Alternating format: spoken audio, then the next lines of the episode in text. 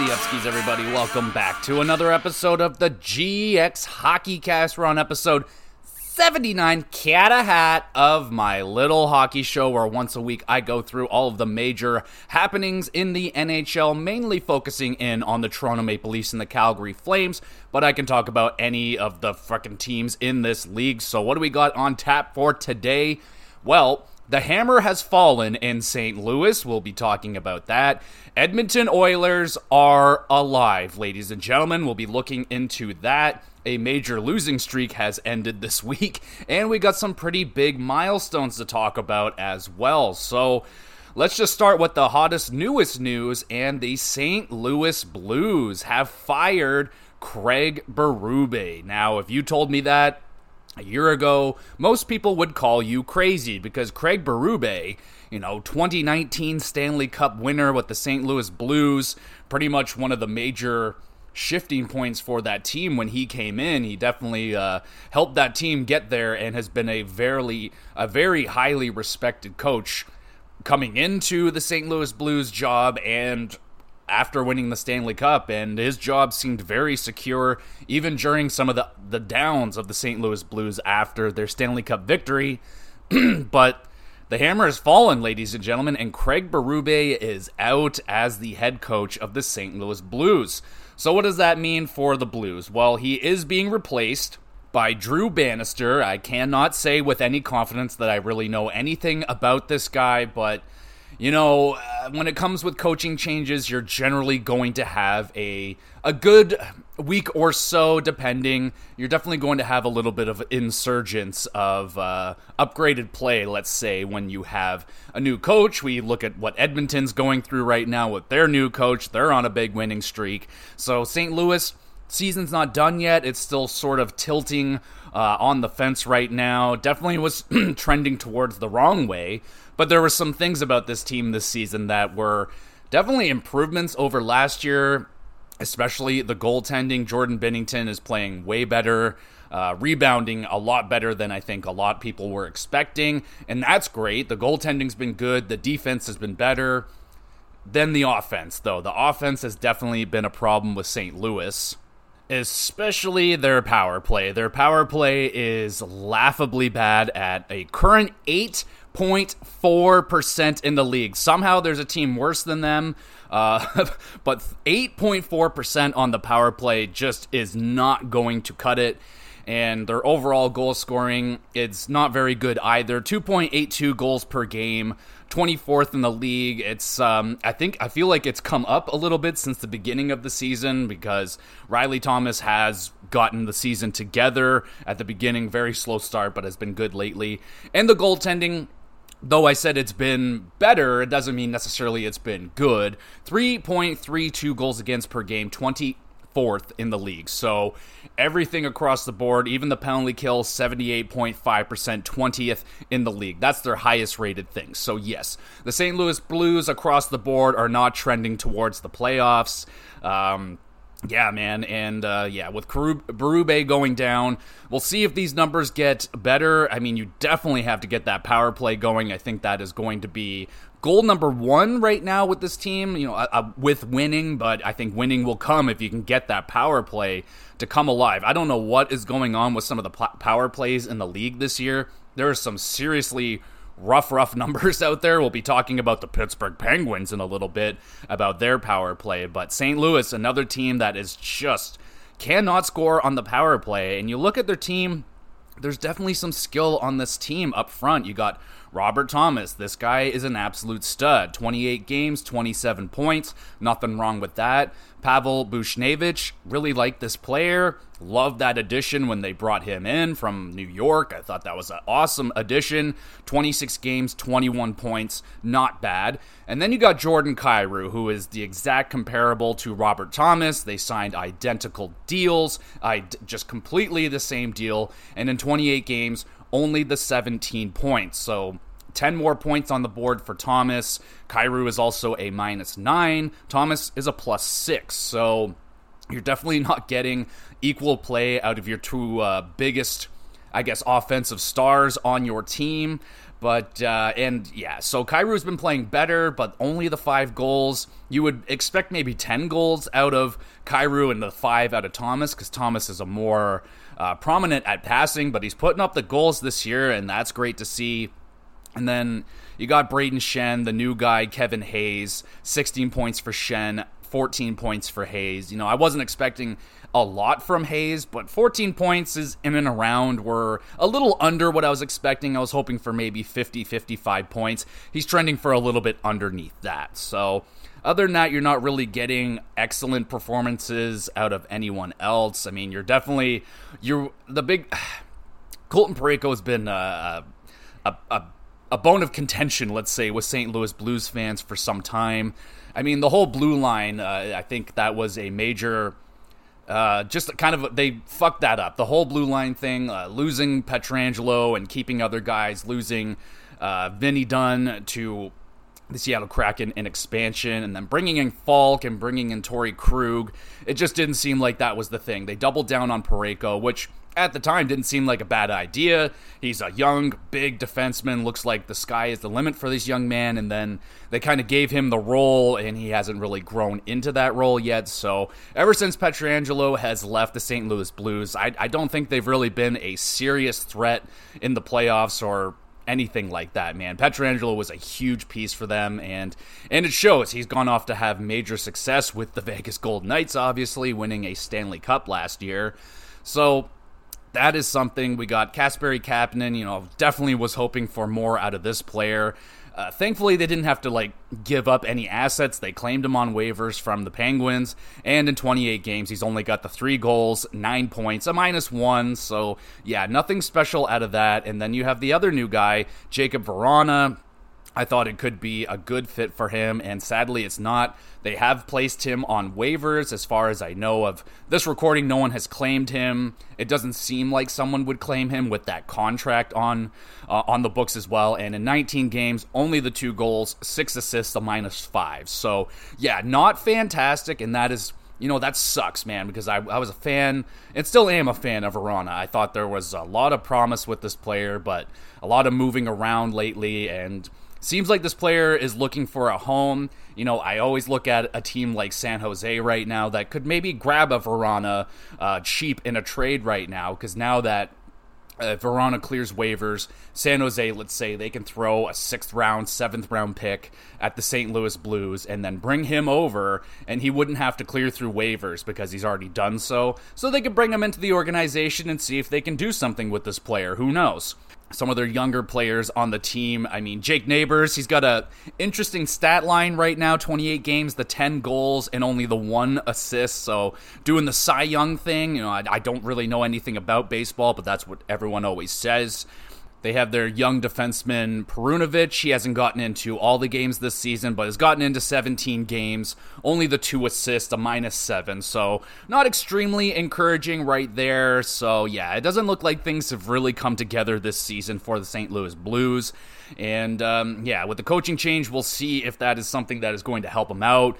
Goaltending wise, you know, Jordan Binnington off to a great start. Still a pretty good uh, season going for him right now at least uh, compared to the last few seasons. He's had 21 games, eight wins, nine losses, one an overtime loss as well.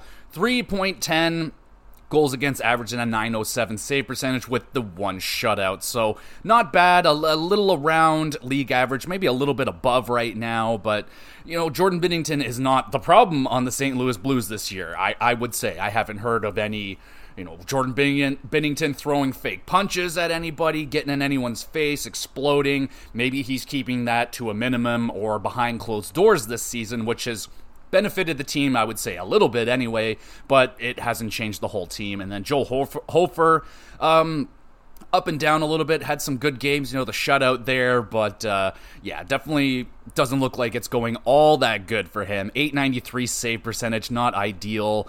Got the five wins, five losses, the 319 goals against. So yeah, the goaltending isn't necessarily um, saving the St. Louis Blues anymore. I think it definitely helped them get some wins early, but that can only last for so long, right? So with the goal with the coaching change, let me know if the St. Louis Blues are going to be able to turn this around. It doesn't look like it. I mean, the West is still kind of opened up, but you're seeing the Edmonton Oilers flying up, and yeah, it's starting to look like the, the door is starting to close for the St. Louis Blues. But curious to hear what you guys think about that.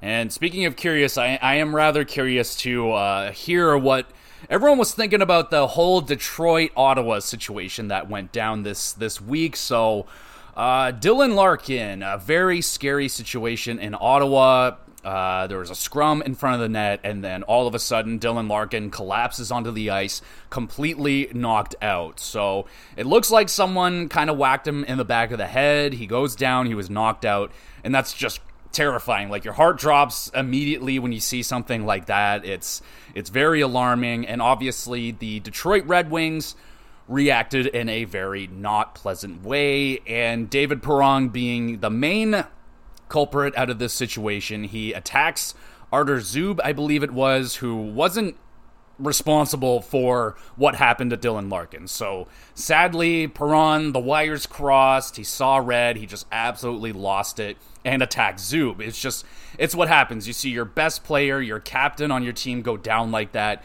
You probably imagine the worst has happened. Someone, it looked bad in the moment. Everything happens so very, very quickly. We have to remember that. Like, I know everyone got to see it in 20 different camera angles and slow mo and everything, but David Perron, in the moment, that's not how it went down in his eyes. It was just like that bam, guys on the ice, you're freaking out. What the fuck happened? So, it's a very unfortunate situation. Thankfully, Dylan Larkin was able to get up under his own power, and it seems like uh, the worst didn't happen, thankfully. So, but sadly, Zub did get attacked. It was pretty vicious. Like David Perron just kind of cross checked him right up on side the head, and it was ugly. And the the punishment has come down six game suspension for David Perron, and that's again kind of trending towards this year.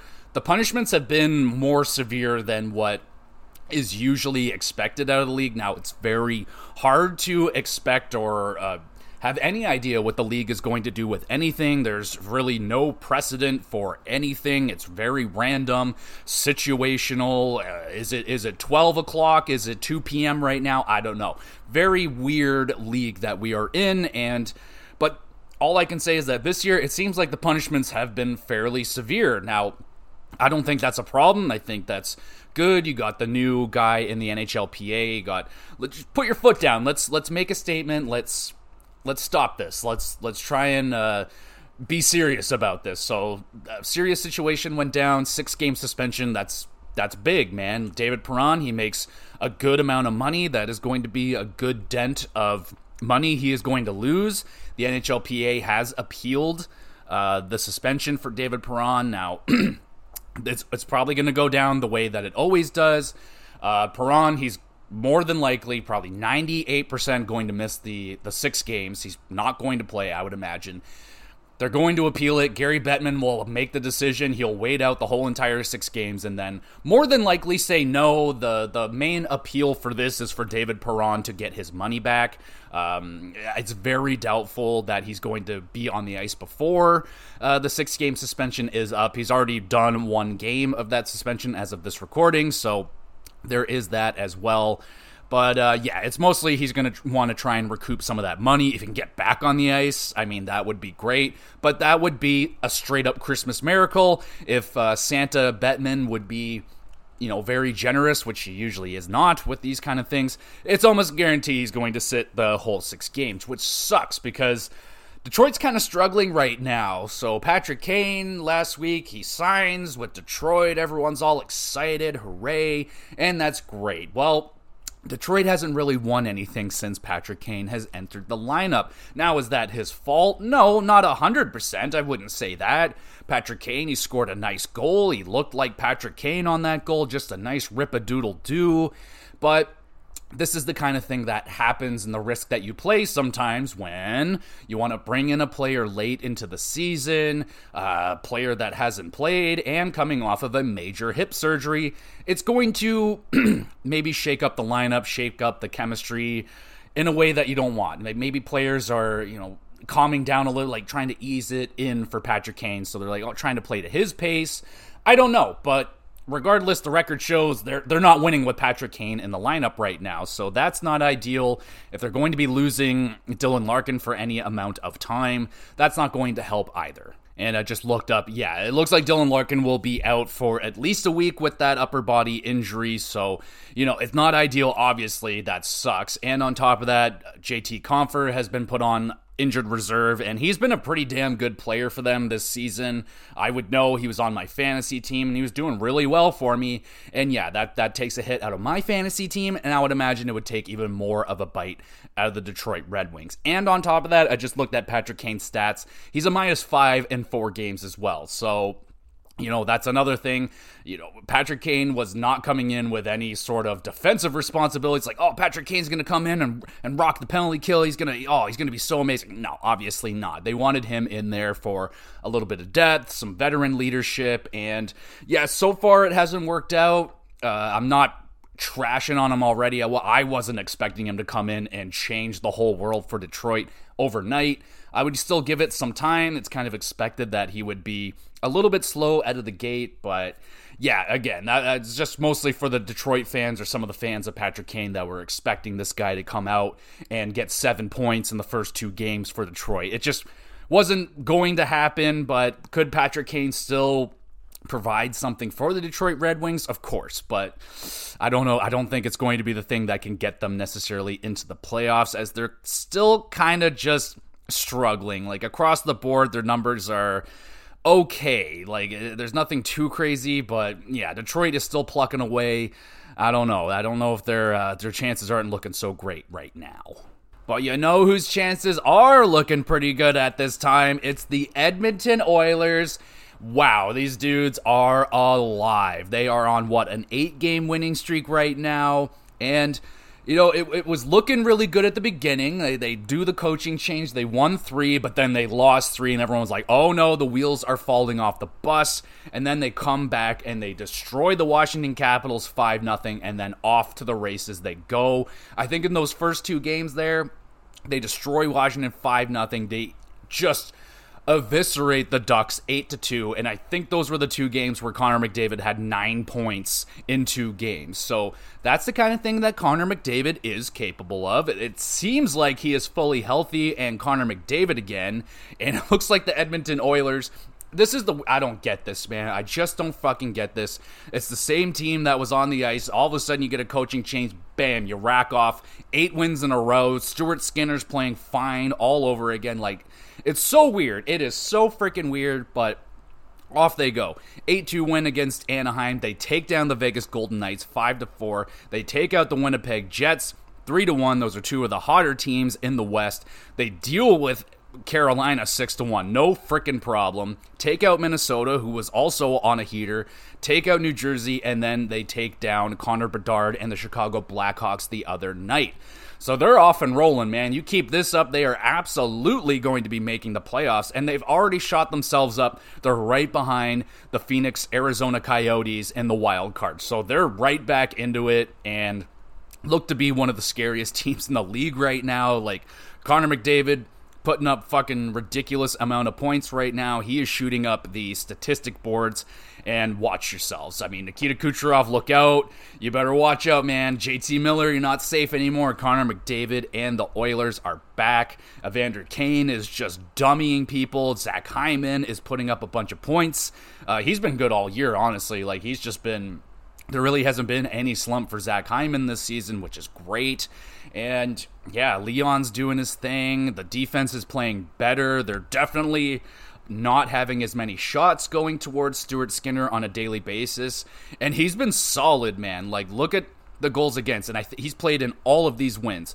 Got the shutout. Two goals against four, one, one, three, one, one. That is spectacular. He has absolutely turned the season around for himself.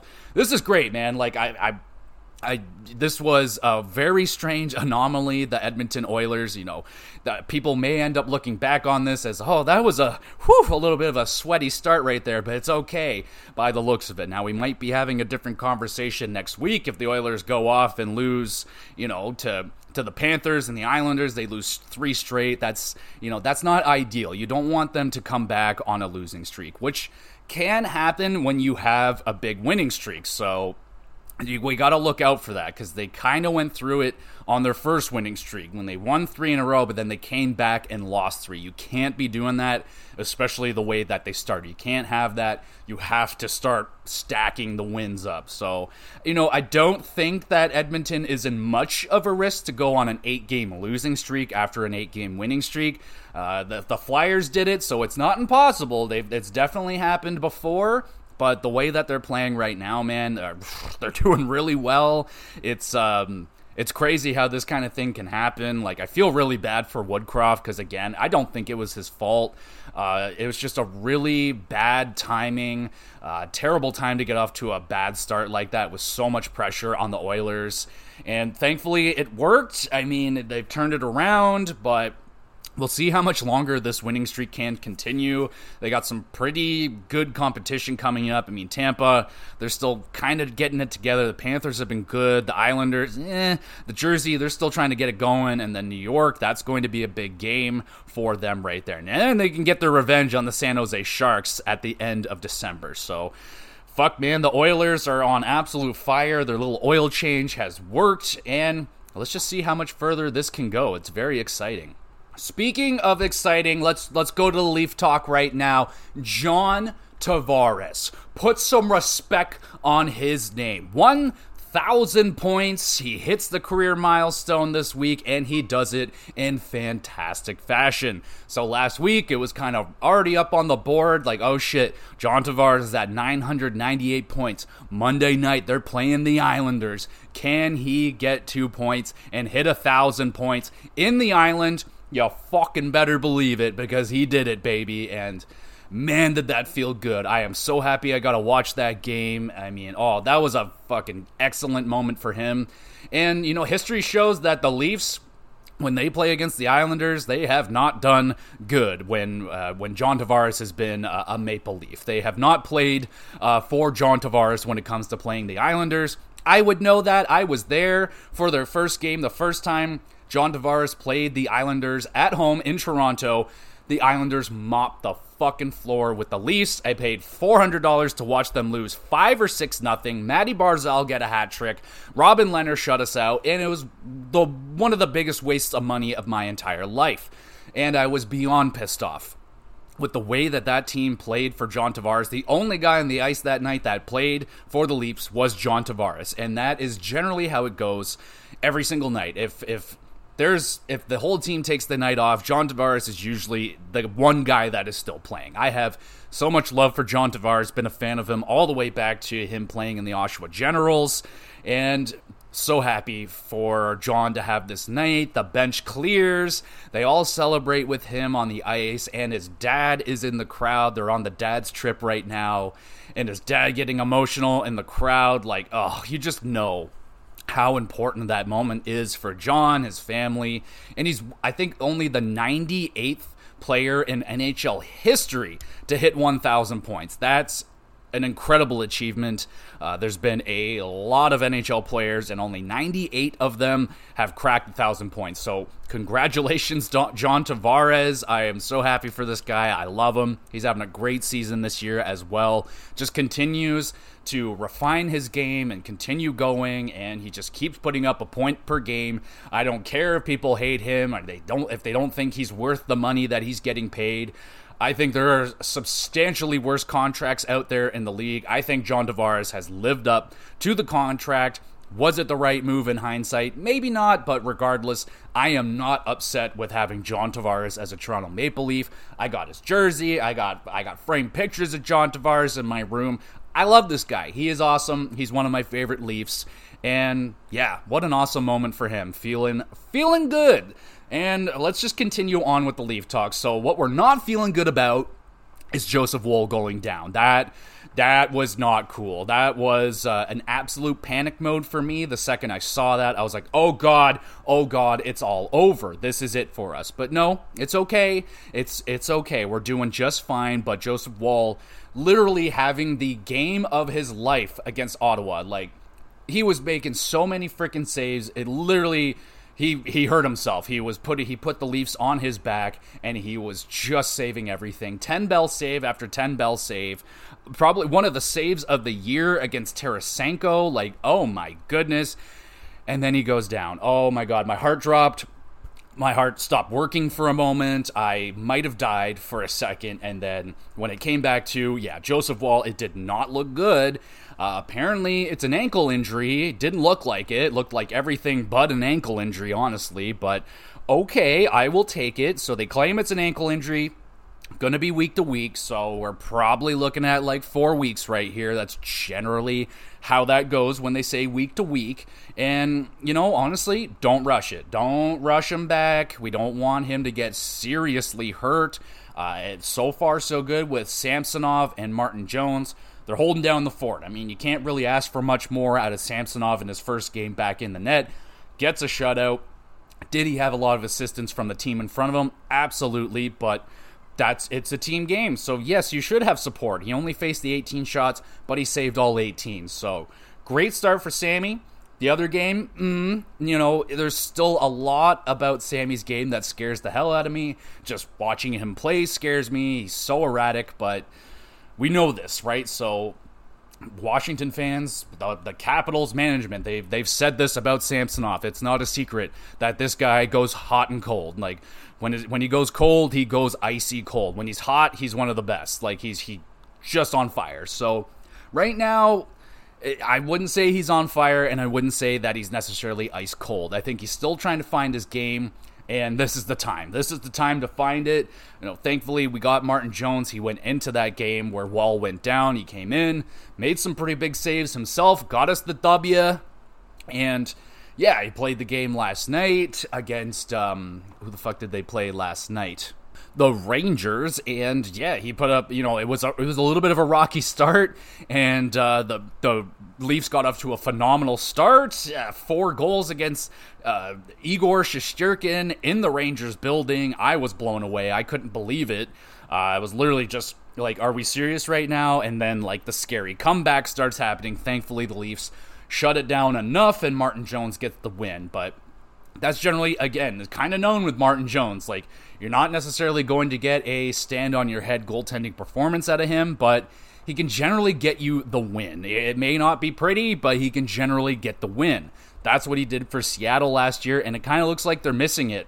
They're missing those 27 wins that Martin Jones got them last year with an under 900 save percentage. I don't get it.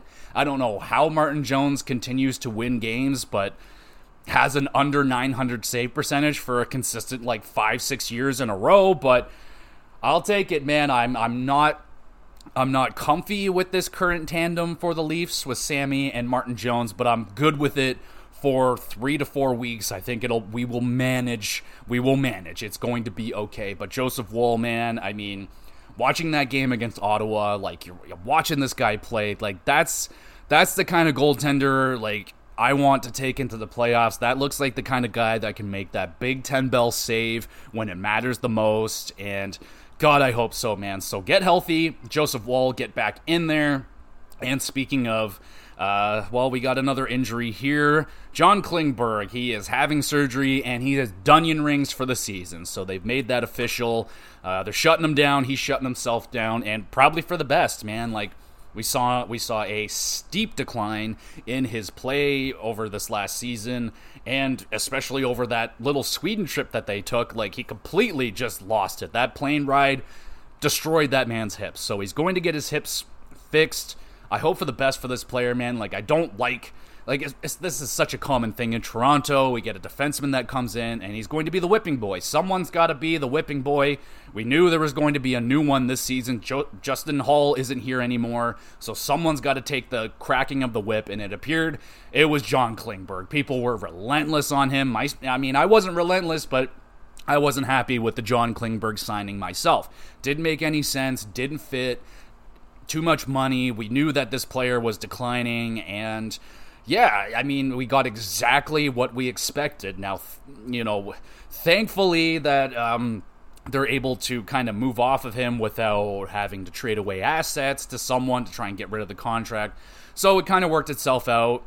Uh, but you know, it sucks that Klingberg is going to miss the whole entire season, and it really sucks because like you know, we think back to the Dallas Stars offering him all that money and him kind of wanting to um, gamble on himself. And, and this is why sometimes players just take the security because you fuck around, you get hurt, and all of a sudden you could have been making seven, eight million dollars a year, and now you might be out of the league making nothing. So, you know, hoping for the best for John Klingberg. He can make some sort of comeback, but yeah, those those days of eight million dollars, sayonara, son. That I mean, it sucks, but it's the way she goes sometimes. So that is something that has definitely happened. And the overall play of the Toronto Maple Leafs has increased over since we all called them out. You know, the coach called them out, Marner, Matthews. These guys aren't playing up to their contracts, and lately they have been. I mean, Marner is on a heater. Guy can't stop scoring right now. It's great to see. And he's looking a lot more like Mitchy Marner again. Not this Mitchell Marner. No one likes Mitchell Marner. I want Mitchy Marnes. I want Marnes Barnes back, and he looks like he's back. I mean, you know he's uh, he's playing with a little bit more fun, a little bit looser, and that's good to see. So he's racking up some points. Auston Matthews back in the goal hunting lead with Brock Boeser. He's up to 21 goals now, and last week complained about him. He was stuck at like 14, 15. So he's scoring like crazy right now. He's scoring in consistent games, which is great. That's what I was asking for. Don't give me offensive bursts. Don't fucking score three goals in one game and then go four goals goalless. I would rather you spread out, get one goal in four games straight rather than four goals in one game. Yeah, that's great for that one game, but even when Matthews scores a hat trick, they don't always win. So that's not a guarantee, but it's better to have Marner's Matthew scoring in consistent games together.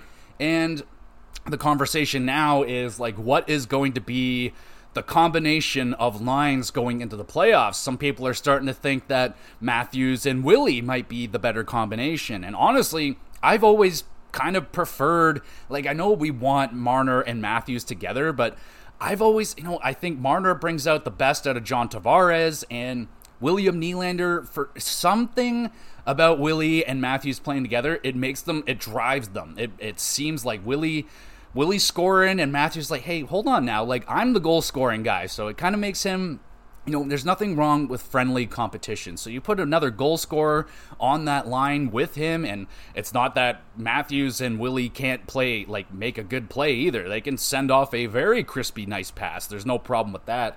I think that line is a little bit more uh, it's definitely more to handle, I would say. With the Matthews Marner combination, you kind of know that Marner is going to be looking for Matthews. He's definitely like you're 98% sure he's going to take that pass over the shot. When you have Willie and Matthews, you're like, fuck, both of them have rockets and they're not scared to shoot. Marner, he has a nice shot, but he's not not so keen on using it. He's much more prone to make the pass. What I think last night he had a breakaway and he made a back pass to Bertuzzi or to, to Tavares or something like that. That's the kind of shit that Marner is more prone to do. So I, I kind of prefer the Willie Matthews combo, but curious to hear what y'all think. Do you think it's it's best to keep Matthews Marner together? I'm I'm honestly I'm on the other side. Like I know they want to play together. I just think they play better when they're not together. I, I think it's fine to have them together on the power play. That's fine. Absolutely keep them there. I don't even hate having them together on the penalty kill. Like I think that's one of the scariest penalty kill groups out there. Marner's and Matthews on the penalty kill. Like oh my god, you cannot make a mistake. I would be very very tense if I was on the power play with Marner's Marner and Matthews watching over me. I'd be very terrified. So they've been playing better. Calle Jarnkrok Shout out my boy Billy. He's been throwing it in my face ever since I I didn't even I didn't even say anything that bad about Calle Jarnkrok. I was just like, oh, it's just weird that they're giving him a four year contract. But we all I was like, yeah, he's a very consistent good utility player. You can put him anywhere in the lineup. He won't be a detriment to that line. He's generally a net positive for anywhere you put him in the lineup. Is he an ideal top six? No, I don't want him in my top six. But if he has to play there for a few games, I'm not pissed about it. But that's not what I want going into the playoffs. But Cal Jarnkrok, yeah, absolutely. Been a fantastic little addition for the Toronto Maple Leafs. Max Domi, Maximus Domius continues to put up points. Bertuzzi's playing better. Matthew Knies continues to get better and better on the forecheck. I mean, he's not taking over the game offensively. Like, I mean, he was doing it a little bit more last year in the playoffs, but that's just not really his role on that line right now. He's kind of playing the Bunting Hyman thing where he's just get the fuck in there, mow people down, get create space, and he's doing a pretty fucking good job at it too. So things are coming along a lot better. The back end, though it is kind of damaged right now, I think Lagesson's been solid. Benoit's been solid. I haven't hated them. I think they're adding a little bit of snarl to the back end. It's not still what I want, like I said. Like I still would love to have a six foot five, 235 pound just monster back there that can really push and get people the hell away from the front of the net, clear rebounds, you know, give give visual for the goaltender. I'd love to still have that, but Benoit and Lagesson have been fine. Connor Timmins continues to just put up points, man. That's all this guy has done as a Toronto Maple Leaf. You put him in the lineup, he's putting up points. Like that's just what he does. I am a fan of Connor Timmins. Morgan Rielly continues, and they have help coming back. Like Giordano's coming back, Liljegren's coming back. McCabe has been excellent this year. He is really becoming like that kind of that Muzzin role. Like he laid that big hit the other night. I went fucking nuts, going crazy, jumping around the house a little bit. I oh man, that was nice. He's chirping on the box. McCabe's been a fucking awesome Leaf this season. He might be. Uh, beside Morgan Rielly, the best defenseman this season. He's been really, really good in the lineup. So, yeah, things are going well with the Toronto Maple Leafs right now. Is everything perfect? No. Uh, you're never going to be going completely perfect. I mean, the power play, uh, they went on a little bit of a dead streak right there, but they did get a goal the other night. So that's encouraging. Uh, just got to keep that power play going. Try and keep the puck out of your net. If they can rally around Samsonov and just try to uh, protect the house, make him look good, get his confidence up. That's going to go a long way for the Toronto Maple Leafs. So things are looking good for the Toronto Maple Leafs, but not so good for the Seattle Kraken, who, I mean, good the other night, but uh, here's the news: they uh, they won last night, but that is the first time they have won in eight games. So they end an eight-game losing streak, and I did not know that it was going that badly for the Kraken right now. So take a look at the Kraken, see what's going on. I mean, it has been a drastic uh, drop off from last year. Last year was a pleasant surprise, and uh, a lot of people were not sold on the Kraken. I was a little bit more sold on them. I'm pretty sure I had them going into the playoffs, but uh, yeah, this year it, it really has kind of just fallen apart for them. Philip Grubauer's been terrible. Daccord got a shutout last night, which was great. And, uh, you know, you got Vinny Dunn leading the team in scoring, which is great for Vince Dunn, but not ideal to have a defenseman leading your team in goal scoring. You don't generally want that. Now, Oliver Bjorkstrand's done well. Eli Tolvanen has done well, 19 points in 30 games. You got 21 points out of Oliver Bjorkstrand, but I don't know, man. You're not. I mean, Jared McCann's got 13 goals. That's not bad, but I'm starting to look at these minuses here on the team. Like, oh my goodness, you got minus 12 from Vinny D. You got minus 12 from Jared McCann. You got a staggering minus 20 from Matty Beniers, who is 1000% going through a sophomore slump right now. 13 points in 30 games, only four goals, and that really ugly minus 20, which is by far the worst on the team. And, you know, it's a hard job for him. He is more than likely the top line center on the team, getting the hardest matchups. And yeah, teams are going to have more of a book on Matty Beniers this year. And yeah, man, I mean, is it is it 100% Martin Jones that was like the the benefactor, the ch- the the churning point of the team last year where he was just getting all these wins regardless of save percentage? I mean, I was nervous when they when they wanted to put their eggs into the Philip Grubauer basket. Not a good basket filled with holes and uh, just a very unreliable basket. And uh, yeah, it's bit them in the ass. He's been not good. 3.25 goals against, 884 save percentage. The guy's been nothing but fucking disappointing uh, since he got here. And I will not shy away from the fact that I do not like Philip Grubauer. So there's that, and it's it's uh, you know I'm gonna say it's a little bit satisfying right now, seeing that he's not doing well. So there's that. But I like the Kraken. I think they're a fun team. It sucks that it's going like this this season for them. Kailer Yamamoto, 30 games, eight points. You know, just hasn't really done a lot for them. Burakovsky's only gotten into the seven games. He you would definitely be getting more points out of him if he was in the lineup. That's for sure. Brandon Tanev's missed a lot of games, and still nothing really out of Shane Wright. He only got into three games this season so far, no points. So that continues to be like a, a not ideal situation for them. You don't like seeing a high overall draft pick just kind of not really showing off anything whatsoever. Not very encouraging. You know, he might be lighting up down there in the minors, but I don't even hear about that either. So, Kraken are really struggling right now. Uh, goals per game, they're struggling. Uh, they're at 20, so 20th, 2.57, not ideal. Their goals against is also 20th, 3.227. Power play, 20%, which is I mean, 20% power play, that, that's not bad. That's 17th, though, so uh, that's pretty wild. Um, penalty kill, not good either. They're pretty much 20th across the board, and that's not going to get you anywhere in the NHL this season. So maybe this is a turning point, point for the Kraken, but when you have an eight game losing streak on your schedule, it's, it's going to be really tough for them to dig themselves out of that hole.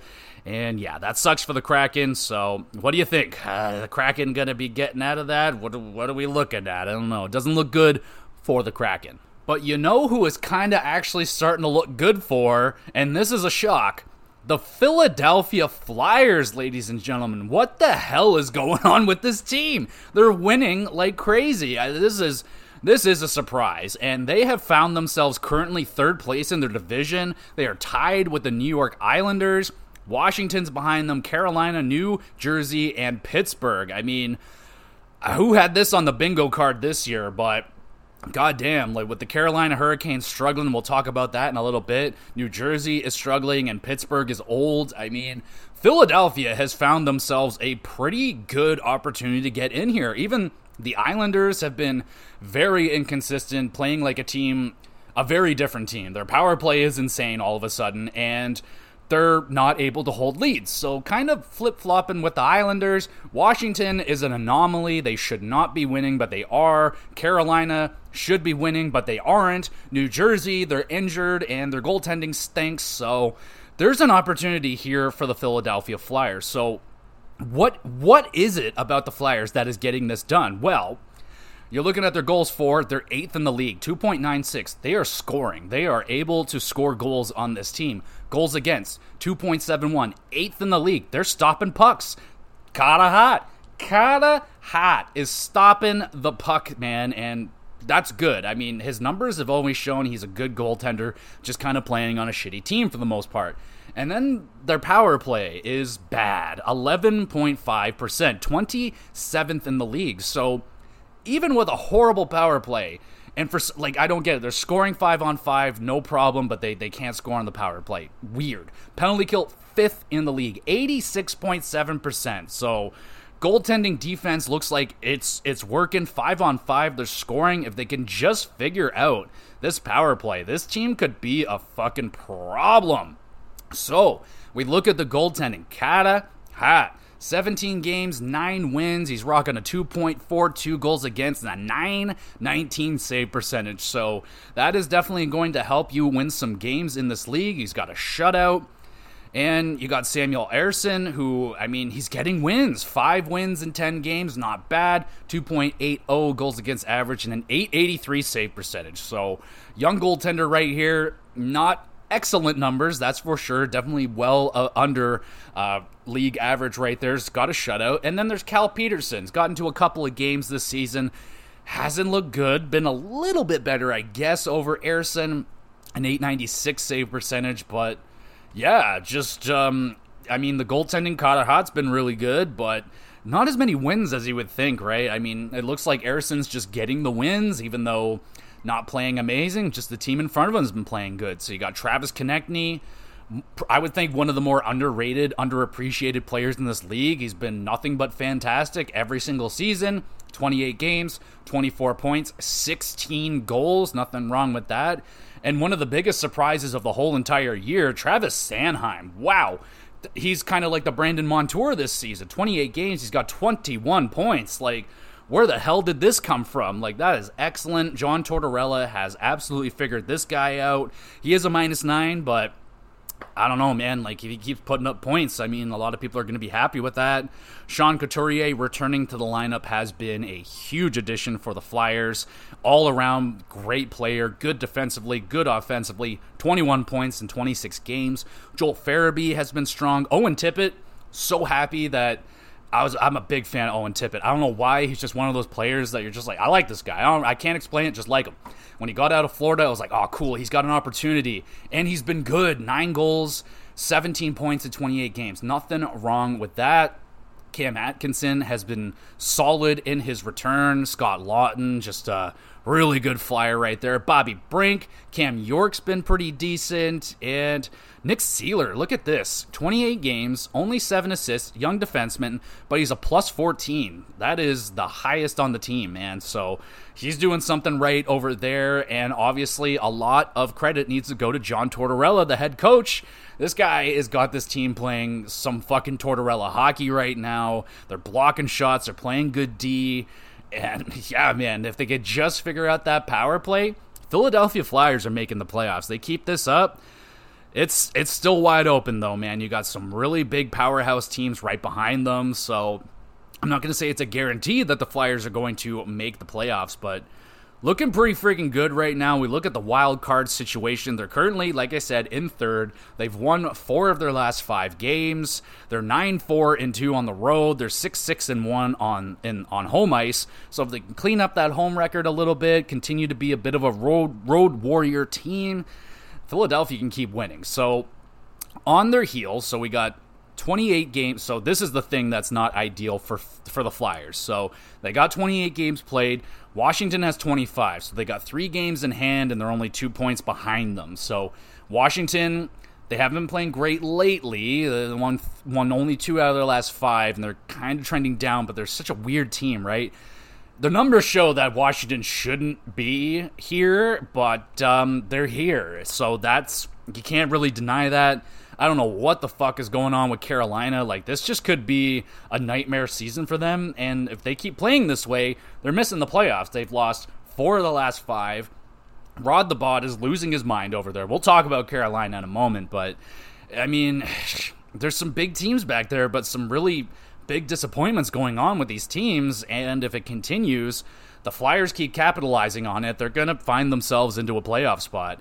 Uh, you got New Jersey, who's you know they're getting better and they're getting healthier and then the penguins they're just getting older every single day so it's not each day that passes and the penguins don't win more games it's just getting continuously worse so, yeah, right now the Flyers are in a pretty nice spot. We'll see how it looks for them in a couple weeks. Maybe Carolina goes on a winning spree, New Jersey gets on a winning spree, and then all of a sudden the Flyers find themselves, you know, fourth, fifth in the wild card. So, keep an eye on that, but a very very interesting team. I can only imagine. I have no idea what would the Flyers fans be feeling right now. Like are you like God damn it, here we go again. You know, Tortorella comes in, he's winning us too many games, and and we, we shouldn't be this good. We should be, you know, getting some lottery picks. Maybe we should be getting some good young players and starting to fill the cupboards a little bit because it's such a weird team, right? Like you kind of got these older veterans, but you got some young guys, but you don't have like insane young studs coming up. So I don't know, man. The Flyers are such a weird team. They've always been kind of a weird team in in the playoffs, out of the playoffs, in the playoffs, out of the playoffs. They did that for like 10 years. And yeah, they've been out of the playoffs for a few years, so maybe it's they're they're due for a weird random Philadelphia Flyers run. So curious to hear what y'all think about the Flyers. Are they for real? right now, man, the numbers say, yeah, they're for real. And if they can figure out a power play, they can be even more for real and a pretty hard team to catch, maybe. So keep an eye on the Philadelphia Flyers. They're not dead. But one thing that is dead is the Los Angeles Kings road winning streak. It is over at 11 straight road wins. I mean, they're very, very impressive job right there from the Los Angeles Kings.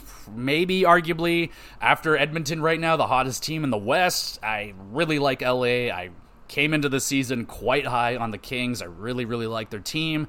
The big question mark was goaltending. Could it be good enough? And the answer is yes. Talbot has been good enough. Copley, mm, not so much, but man, everything's kind of coming up Los Angeles Kings right now. And now I would be a little bit concerned if I was a Kings fan that the Oilers are up and coming and for oh if they meet again in the playoffs, oh dear me.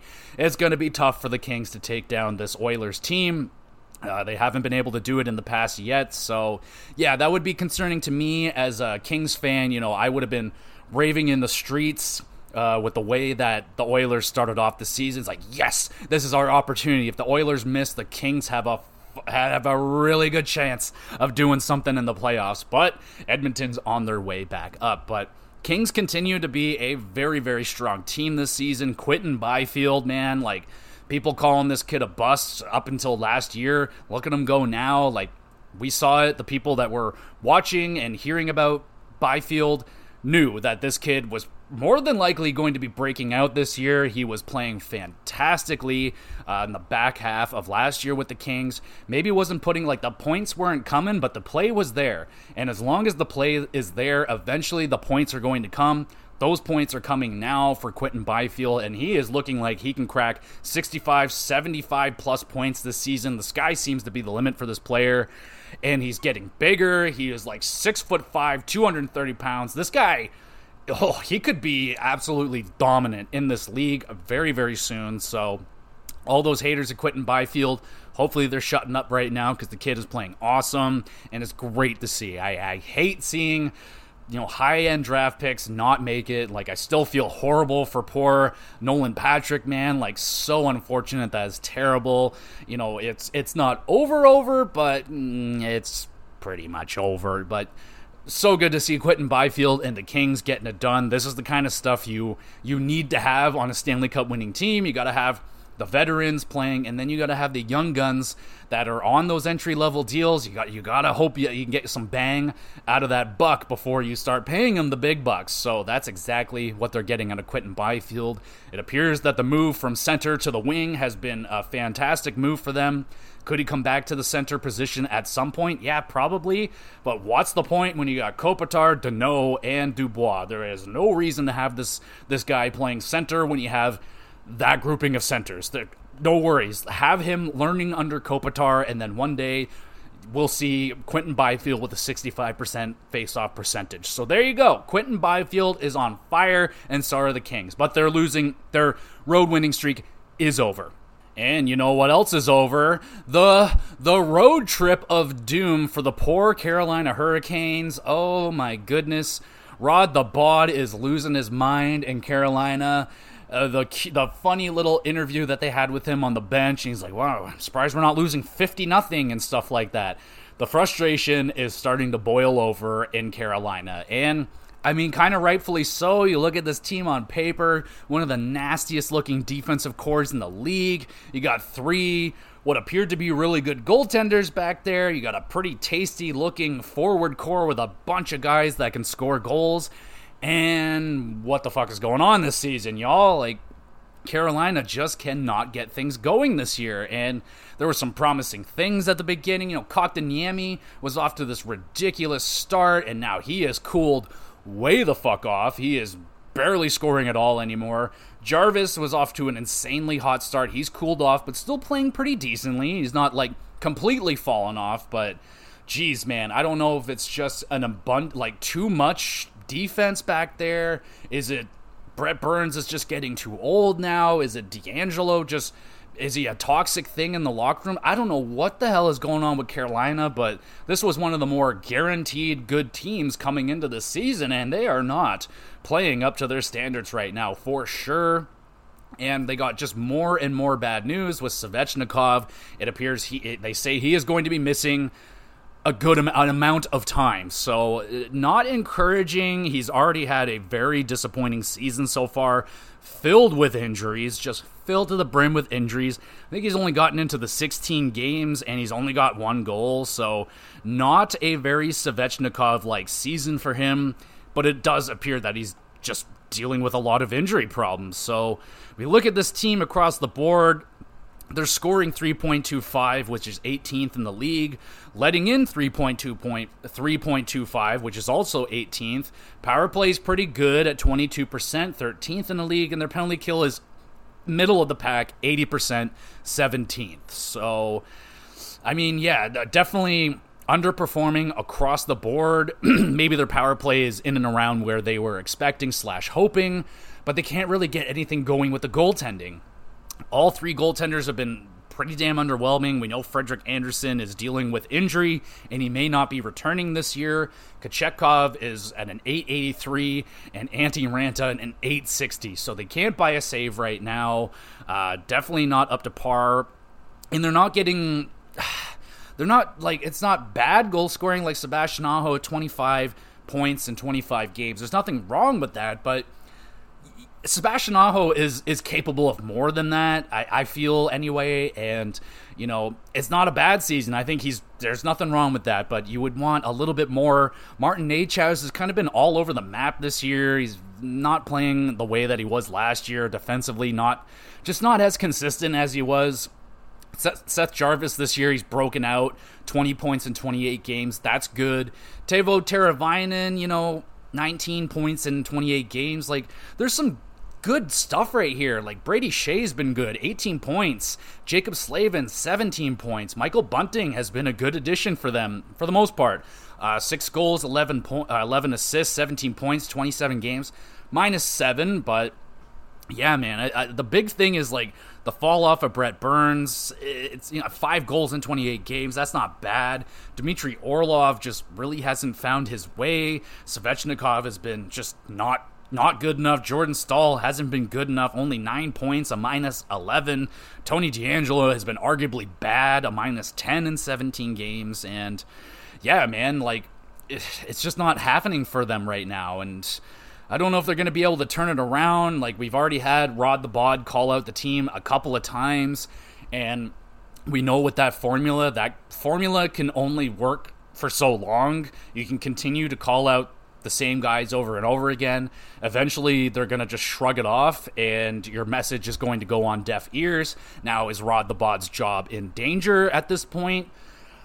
I mean, it's the NHL, right? Like, fucking Woodcroft got fired, so eh, eh, I can't say he's 100% safe at this point, but, mm, you know he's he was coming into this this season one of the best coaches in the league, one of the probably the safest ones. But the way that it's going right now, something is wrong. Is there a move that they can make? Like, there's definitely something on defense they can do. They have an abundance of defensemen, but you know, this is the kind of thing that happens. You you trade away an extra defenseman, the next thing you know, Slavin gets hurt, and then you need that extra defenseman that you just got rid of. So I feel like that's why they're hanging on to guys. But hey, if you want to trade Brett Pesce to the Leafs, I would love that. But Brett Pesce only 20, in 20 games, three points. Like, he's not a point producing defenseman, but minus two as well. Like, I don't know. Things just aren't the same with Carolina this season. Are they going to be able to get out of it?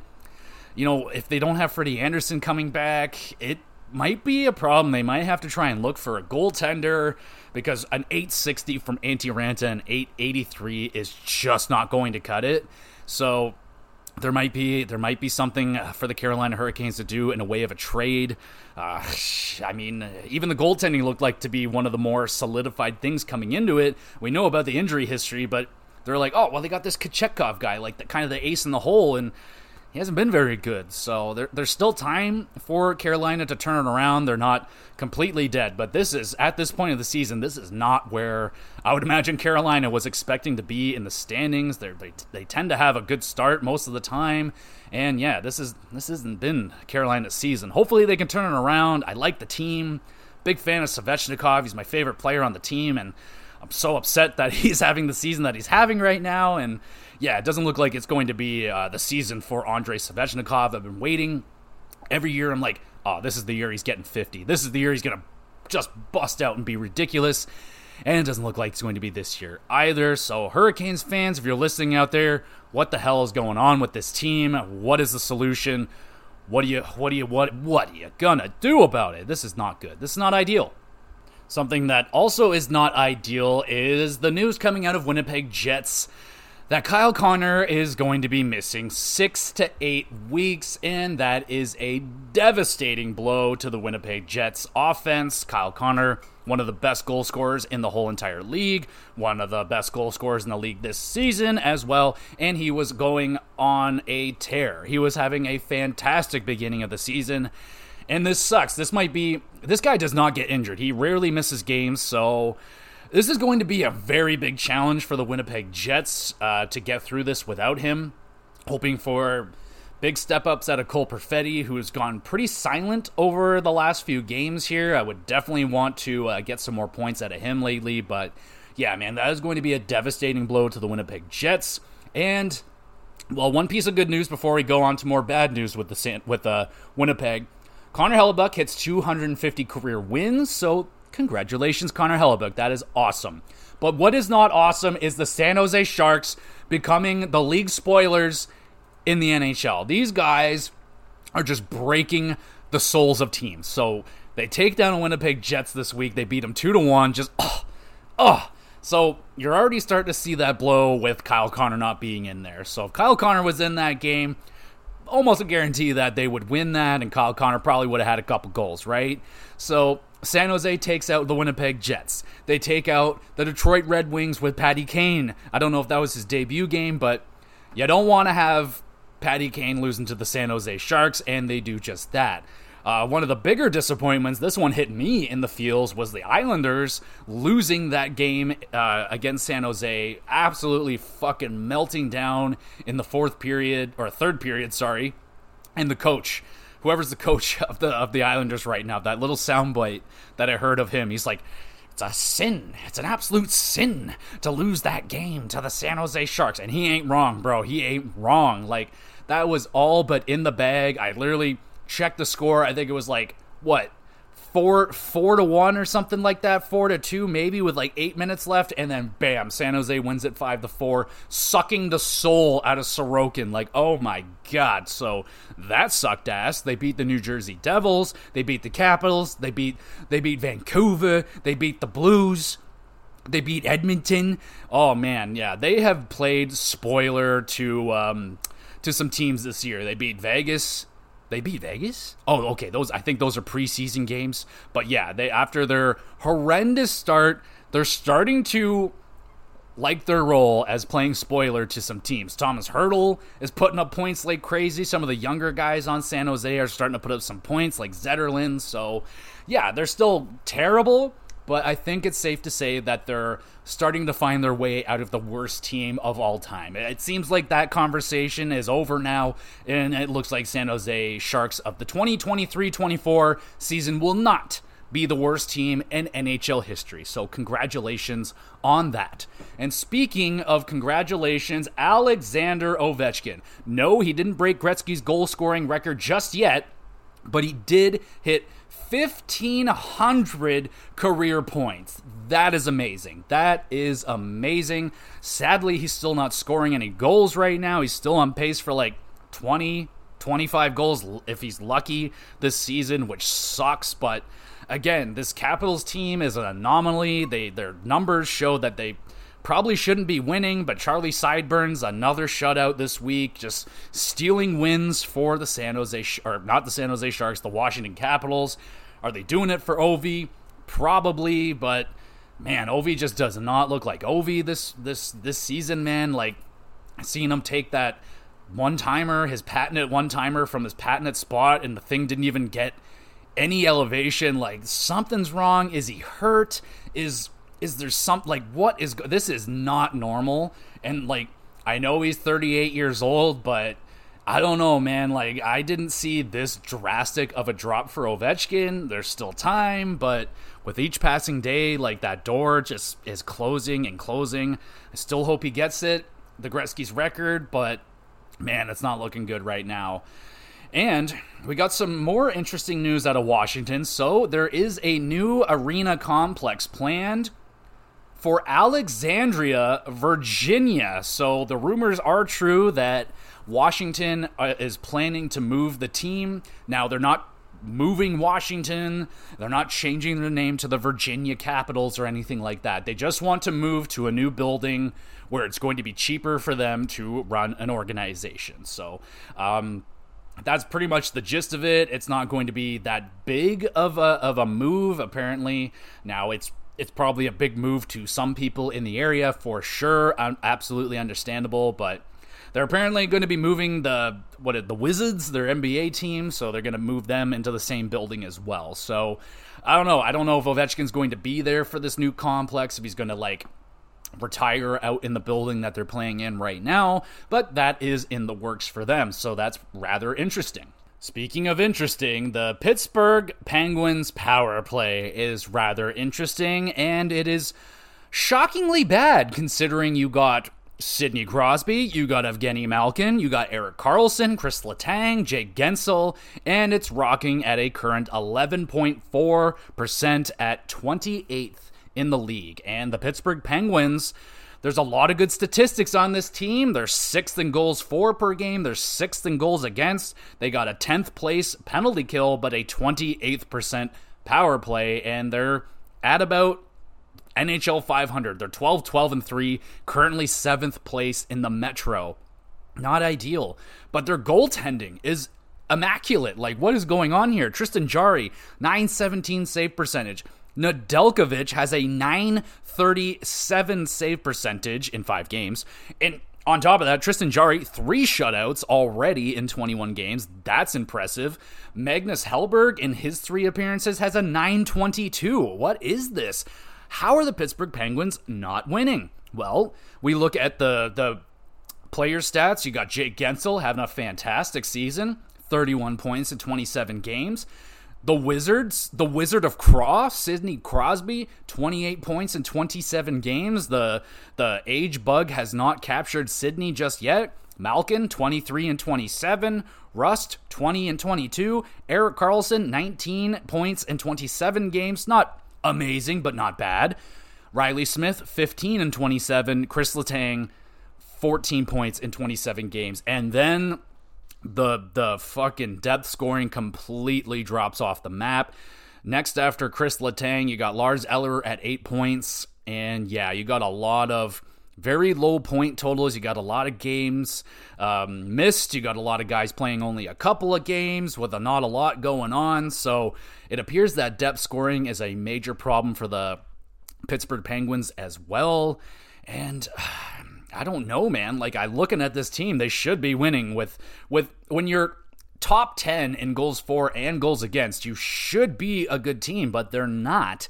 And a lot of this is a lot of people are pointing out that yes, the Penguins are a pretty fucking old team, right? You got Sidney Crosby's over 35, Malkin's over 35, Erik Karlsson's close to 35, Reilly Smith is 32, coming off of a big playoff run. Chris Letang is up there. He's also had two strokes. So yeah, there there are some team some things about this team. Obviously, uh, the speed isn't there. They're definitely getting outmatched in terms of speed against a lot of other teams in the league right now. But this is another team that like their numbers and and their standing in the league to me just doesn't make any sense. Like there's worse power plays out there and teams are doing better.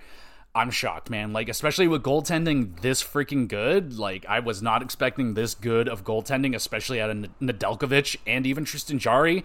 Though Tristan Jarry's been a good season, regular season goaltender. He really fucking good right now. So I don't know what the hell Kyle Dubas can really do. They're up against the cap. He brought in more old guys to kind of double down on it. Erik Karlsson hasn't like been incredible. He's only got four power play points, so obviously Erik Karlsson hasn't fixed the power play. Should they consider giving it back to Chris Letang? Like, I don't know. He's only got one power play point, and it's definitely not cutting it. So what's going to come down. So Dubas has come out and said that head coach Mike Sullivan, his job is safe. They're not planning on firing him or anything. Now, take that with a grain of salt. That doesn't really mean a whole lot to me, but um, we'll see where it goes with Pittsburgh, man. Because like. I don't I just don't get it. These numbers to me don't add up. Like I, I can tell that they're not getting depth scoring and that's a problem, but you're still sixth in the league at goals goals for. So I don't know. Something's going to have to change here with, with the Penguins. It's rather the wins are going to start coming or they're just having an extremely unlucky season and it's not going to get better, man. Like, it's not going to get better next year. They're another year older and Crosby might just poof, it might just happen just like Ovechkin. It just it's gone overnight. Who knows? Now it's Sidney Crosby, but it was also Ovechkin, and so we'll see what happens, man. But this is a really strange team right now, and I am rather shocked right now with the numbers. It just doesn't add up with Pittsburgh. So, Pittsburgh fans, people that are watching the Penguins on a regular basis, what the hell is going on with this team? Why aren't they winning games?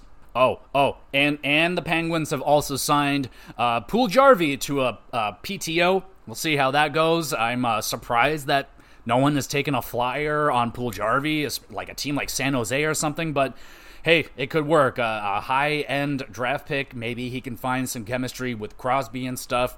Uh, it's it's not crazy to think that Crosby can can bring out the best out of a player, but we'll see how it goes with them. And we'll finish off with some side news here. So. Columbus Blue Jackets Erik Gudbranson suspended one game for attacking Cousins. Uh, just uh, not a good situation right there. Um, uh, you know, a lot of people are saying that they probably should have kicked Branson out of that game. I didn't watch that game. I don't know, but that's kind of stuff that happens. Also, Boone Jenner will be out for six weeks. He fractured his jaw. Minnesota, Brodin is going to be out long term. That is going to be a nasty blow to the back end of the Minnesota Wild, who are still trying to get themselves out of their funk. They're playing better, but, you know, they're not completely back into it just yet. And I just wanted to shout out my boy, Igor Sharangovich of the Calgary Flames. That boy is starting to score now, baby. So, you know, we talked about it at the beginning of the year. It generally takes a player longer to adjust when they're coming from the east to the west, and it looks like maybe that adjustment is starting to come through right now for Igor Sharangovich. Guy is scoring at will right now. Let me just see if I can pull him up. And this guy has been scoring.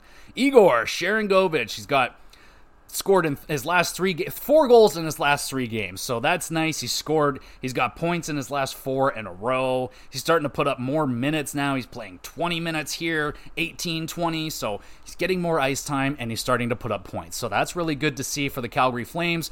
Uh, they're not playing good. I think they've lost what four of the last five or something. So yeah flames aren't doing very well but as to kind of be expected right now. That's kind of the way I want them to go. Like have the younger new guys playing good, but you know, still maybe not winning. So that that's okay with me.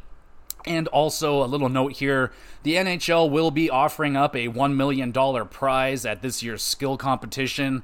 Uh, another attempt to try and draw some form of interest between fans and the players to try and get them engaged with this thing. We'll see how that goes. I'm not interested at all. If they were giving me $1 million to watch it, yeah, I'd be a lot more interested, but I, I'm not really all that interested in that kind of stuff anyway. So there it is. Yeah, I think that's going to be it. I did not expect this episode to be as long. I thought it was, you know, looking at the notes, it looked kind of like a light week, but not so much. So thank you everybody so much for listening to me ramble about hockey for over an hour. You're you're a blessing. You're you're a little treasure if you made it all the way through. Thank you so much.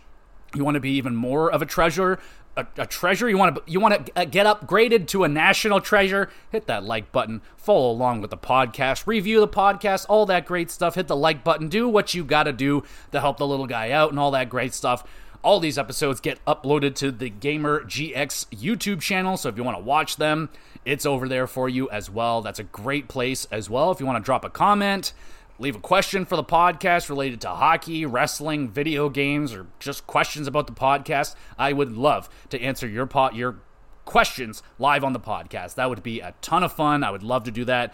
Or if you just want to keep it private, have a private conversation, there's an email address, or you can just say, I don't want it mentioned on the podcast. We can just chat about whatever. That would be a lot of fun as well. In terms of the other podcast we got going on here, the GX Plus cast, WrestleCast was pretty busy this week. We had the NXT Deadline pay per view. You can go back and listen to that. And the weekly recap will be up as well. And in terms of the Gamercast, I am pretty locked up right now. I really don't know what episode I want to do. Pretty sure I'm just going to do a, a list video and I'll talk about the video game awards. So we'll be doing that. And there's a lot on the docket for the Gamercast in the upcoming weeks. Want to do uh Want to do Legend of Zelda, Ocarina of Time, Hogwarts Legacy, And we got the Xyz, my video game award show coming up at the end of the month. Should be, I'll probably start off January or something. I don't know. I haven't looked at the schedule at which day that's going to be, but end of December, early January, we'll be starting off and finishing off season two of the GX Plus cast with the Xyz. So that'll be a ton of fun. I cannot wait to do that show. It's going to be so much fun. And yeah, so again, thank you everybody so much for listening, watching, whatever you do, and we'll be back again soon with more GX Plus Cast.